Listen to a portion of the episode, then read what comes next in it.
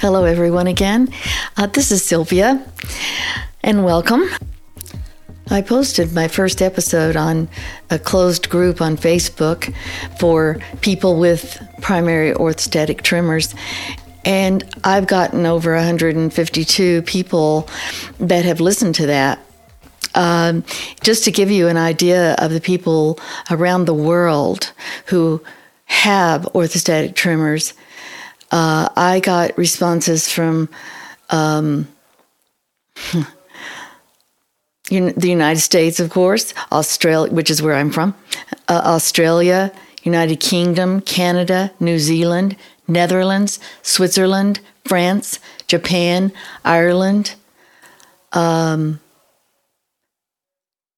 I'm not sure where this is, but Canberra, ACT, Sydney, uh, New South Wales, Mesa, Arizona, uh, Portsmouth Heights, Virginia, Solon, Ohio, Rochester, England, Zurich, um, San Jose, California, Melbourne, Victoria, Ashburn, Virginia. Oh my gosh. And it goes on and on. Um, Nebraska, Nova Scotia, in, uh, Hobart, Tasmania, oh my gosh, I'm just reading all of them right now. There's there's just so many. It's unbelievable. Anyway, I, I just had to share this with you. Um, and and the remarks that I got were amazing. These people were so glad to hear my story because it again it was like they understood it because they are going through it. All of these wonderful people that are going I'm getting teary eyed shouldn't do this, but are going through the same thing, you know, that I am. There's nothing like a good support group, and the, this one is a good support group. Anyway, um, I do want to thank everybody who remarked on the page and told how um, it really meant something to them, and they would like to share it with other people they know that might have it. Thank you so much. I anyway, this was just really a good experience for me. You know, I just realized that I'm focusing entirely on orthostatic tremors and the fact that it's invisible to other people. But it's made me aware of other afflictions, which I knew were out there, but uh, a lot more heightened to their awareness of other people who are going through um, adversity because of their affliction that no one can see from the outside, but they know they have. And say that I am focusing on this because, of course, have firsthand knowledge of what it's like to have orthostatic tremors.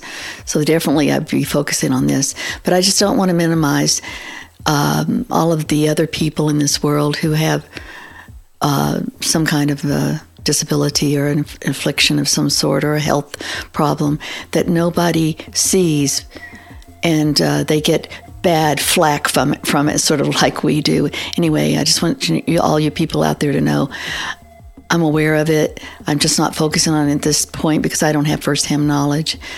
Thank you.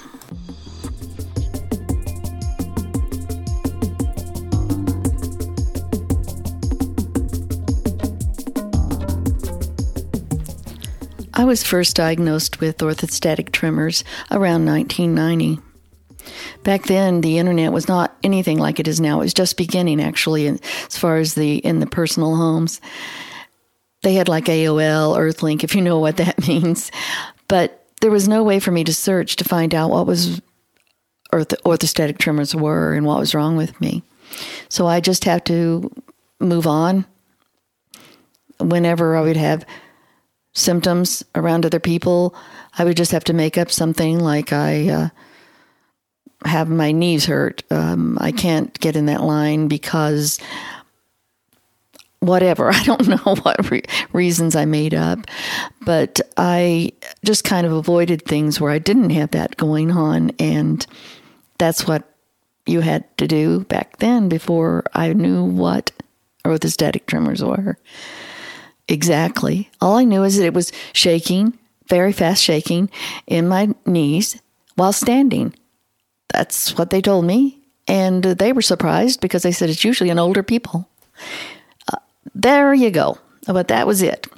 So I just, every once in a while, as the internet started getting a little bit stronger and I was always on the internet, I decided, okay, every once in a while I'll search anything I can to see if there's orthostatic tremors out there.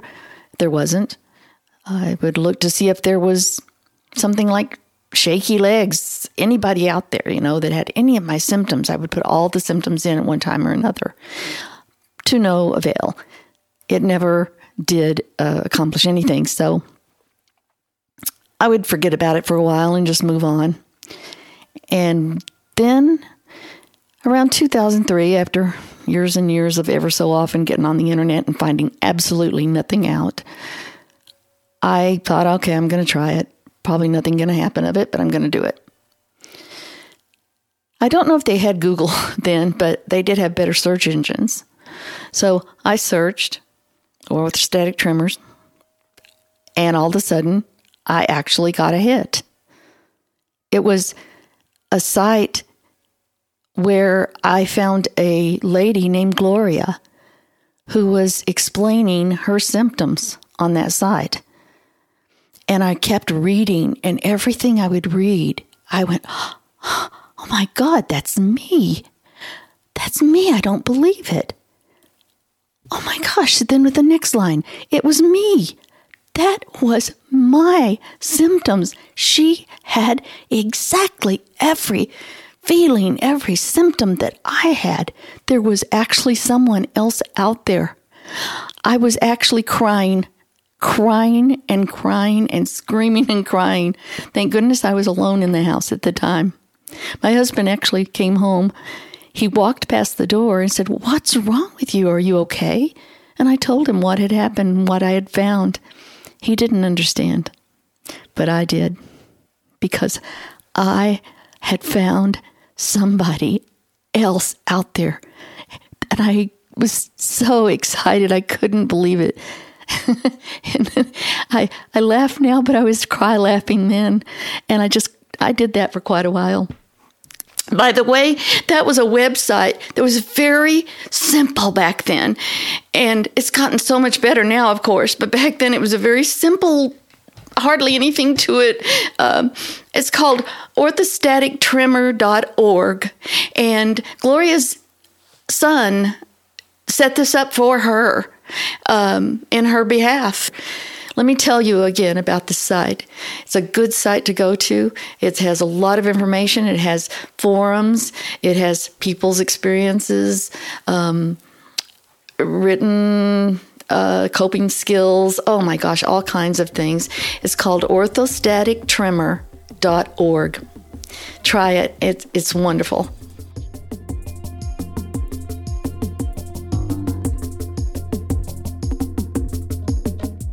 Well, this portion of the episode is going to deal with coping, whether it be tangible objects or just mental, whatever. We're going to discuss that. You know, as I talk about orthostatic tremors, I'm focusing in the past on all of the adversities and the problems that we have. I now want to bring up the fact that there are some help avenues or gadgets, etc., that can be used to help get through these issues that we have. For instance, my standing in line issue. I was uh, perusing the Facebook OT support group, and someone posted a sling chair that they used. I really liked it. I thought it would work for me.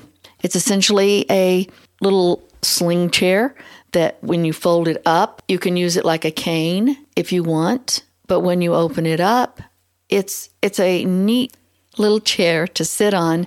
What I do is I keep it in my trunk of my car. So if I go somewhere, I walk in, I see there's a line, I'll turn around, go out to my car, and get my sling cane chair and walk back in, get in the line, open it up, and sit down.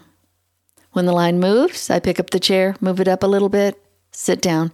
It is very small. It doesn't take up uh, any space. It just goes from side to side, maybe, I don't know, eight inches, six to eight inches as far as the width. So it's not going to interfere with the person behind you or in front of you. It goes sideways.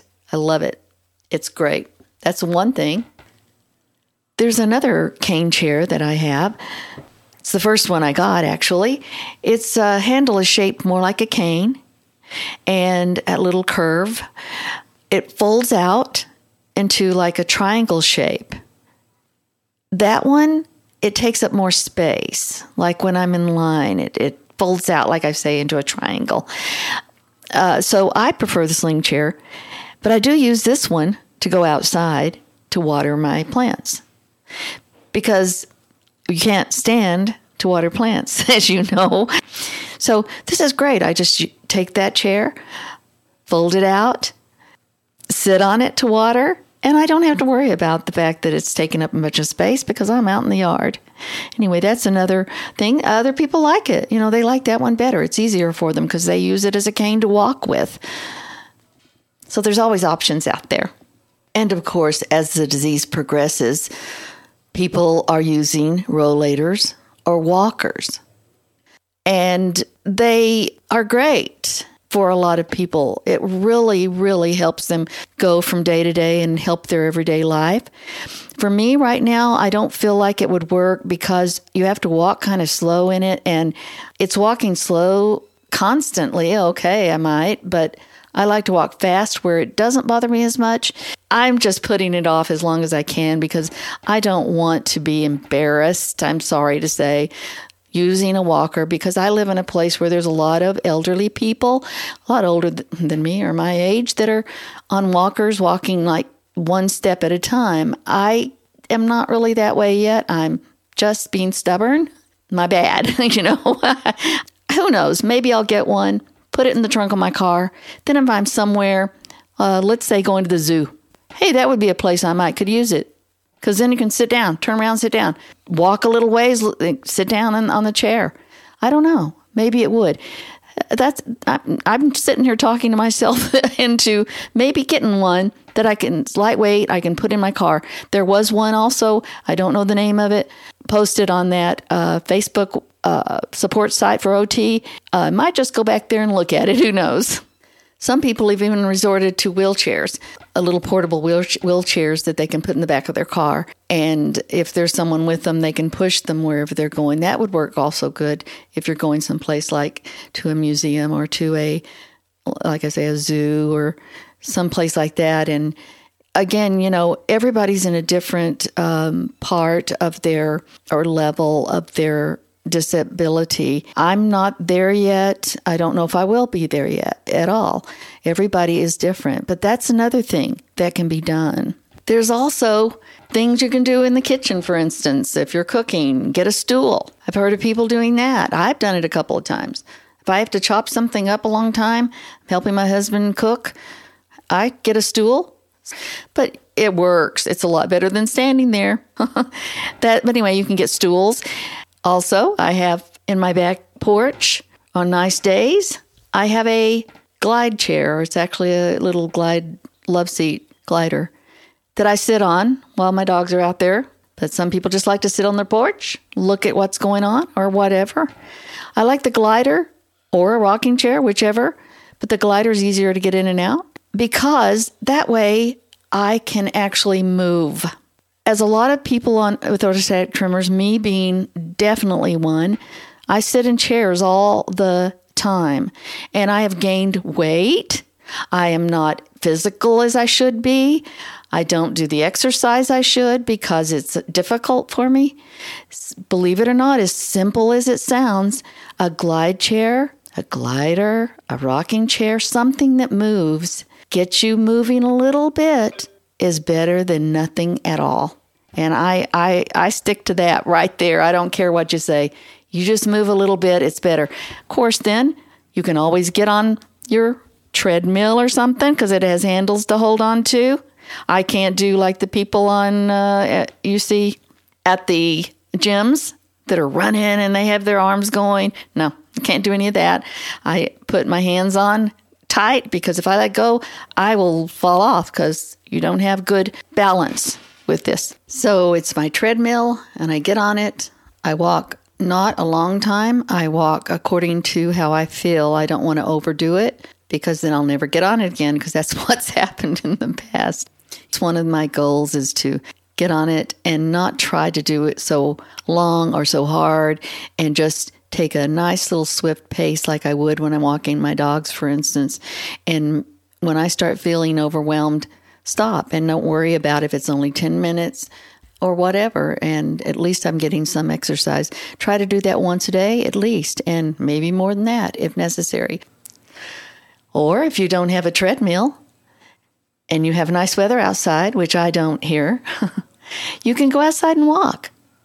Just don't walk alone get a buddy or a husband or wife, someone who can go with you, and take a 10 minute walk, whatever, five minute, longer, whatever you can tolerate. That is something that is needed to get those muscles built up, to get a little exercise when we do have a tendency to sit all the time, as I said earlier. So, I would like to leave you with one last thought and little uh, project for you to do.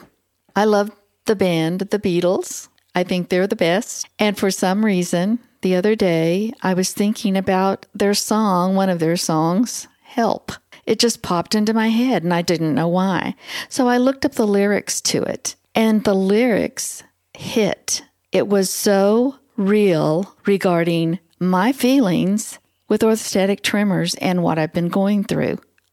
So I would like for all of you to pull up on the internet, on YouTube, whatever, the Beatles song Help. Listen to the Beatles singing that song and try to pay attention to the lyrics. I also went and just looked at the lyrics only. Unbelievable. Try that. And I hope that it gives you guys inspiration as well. So now I'm going to end the episode and tell you to please have a wonderful day. And I'll be sitting here in my rocking chair waiting for you. Bye bye.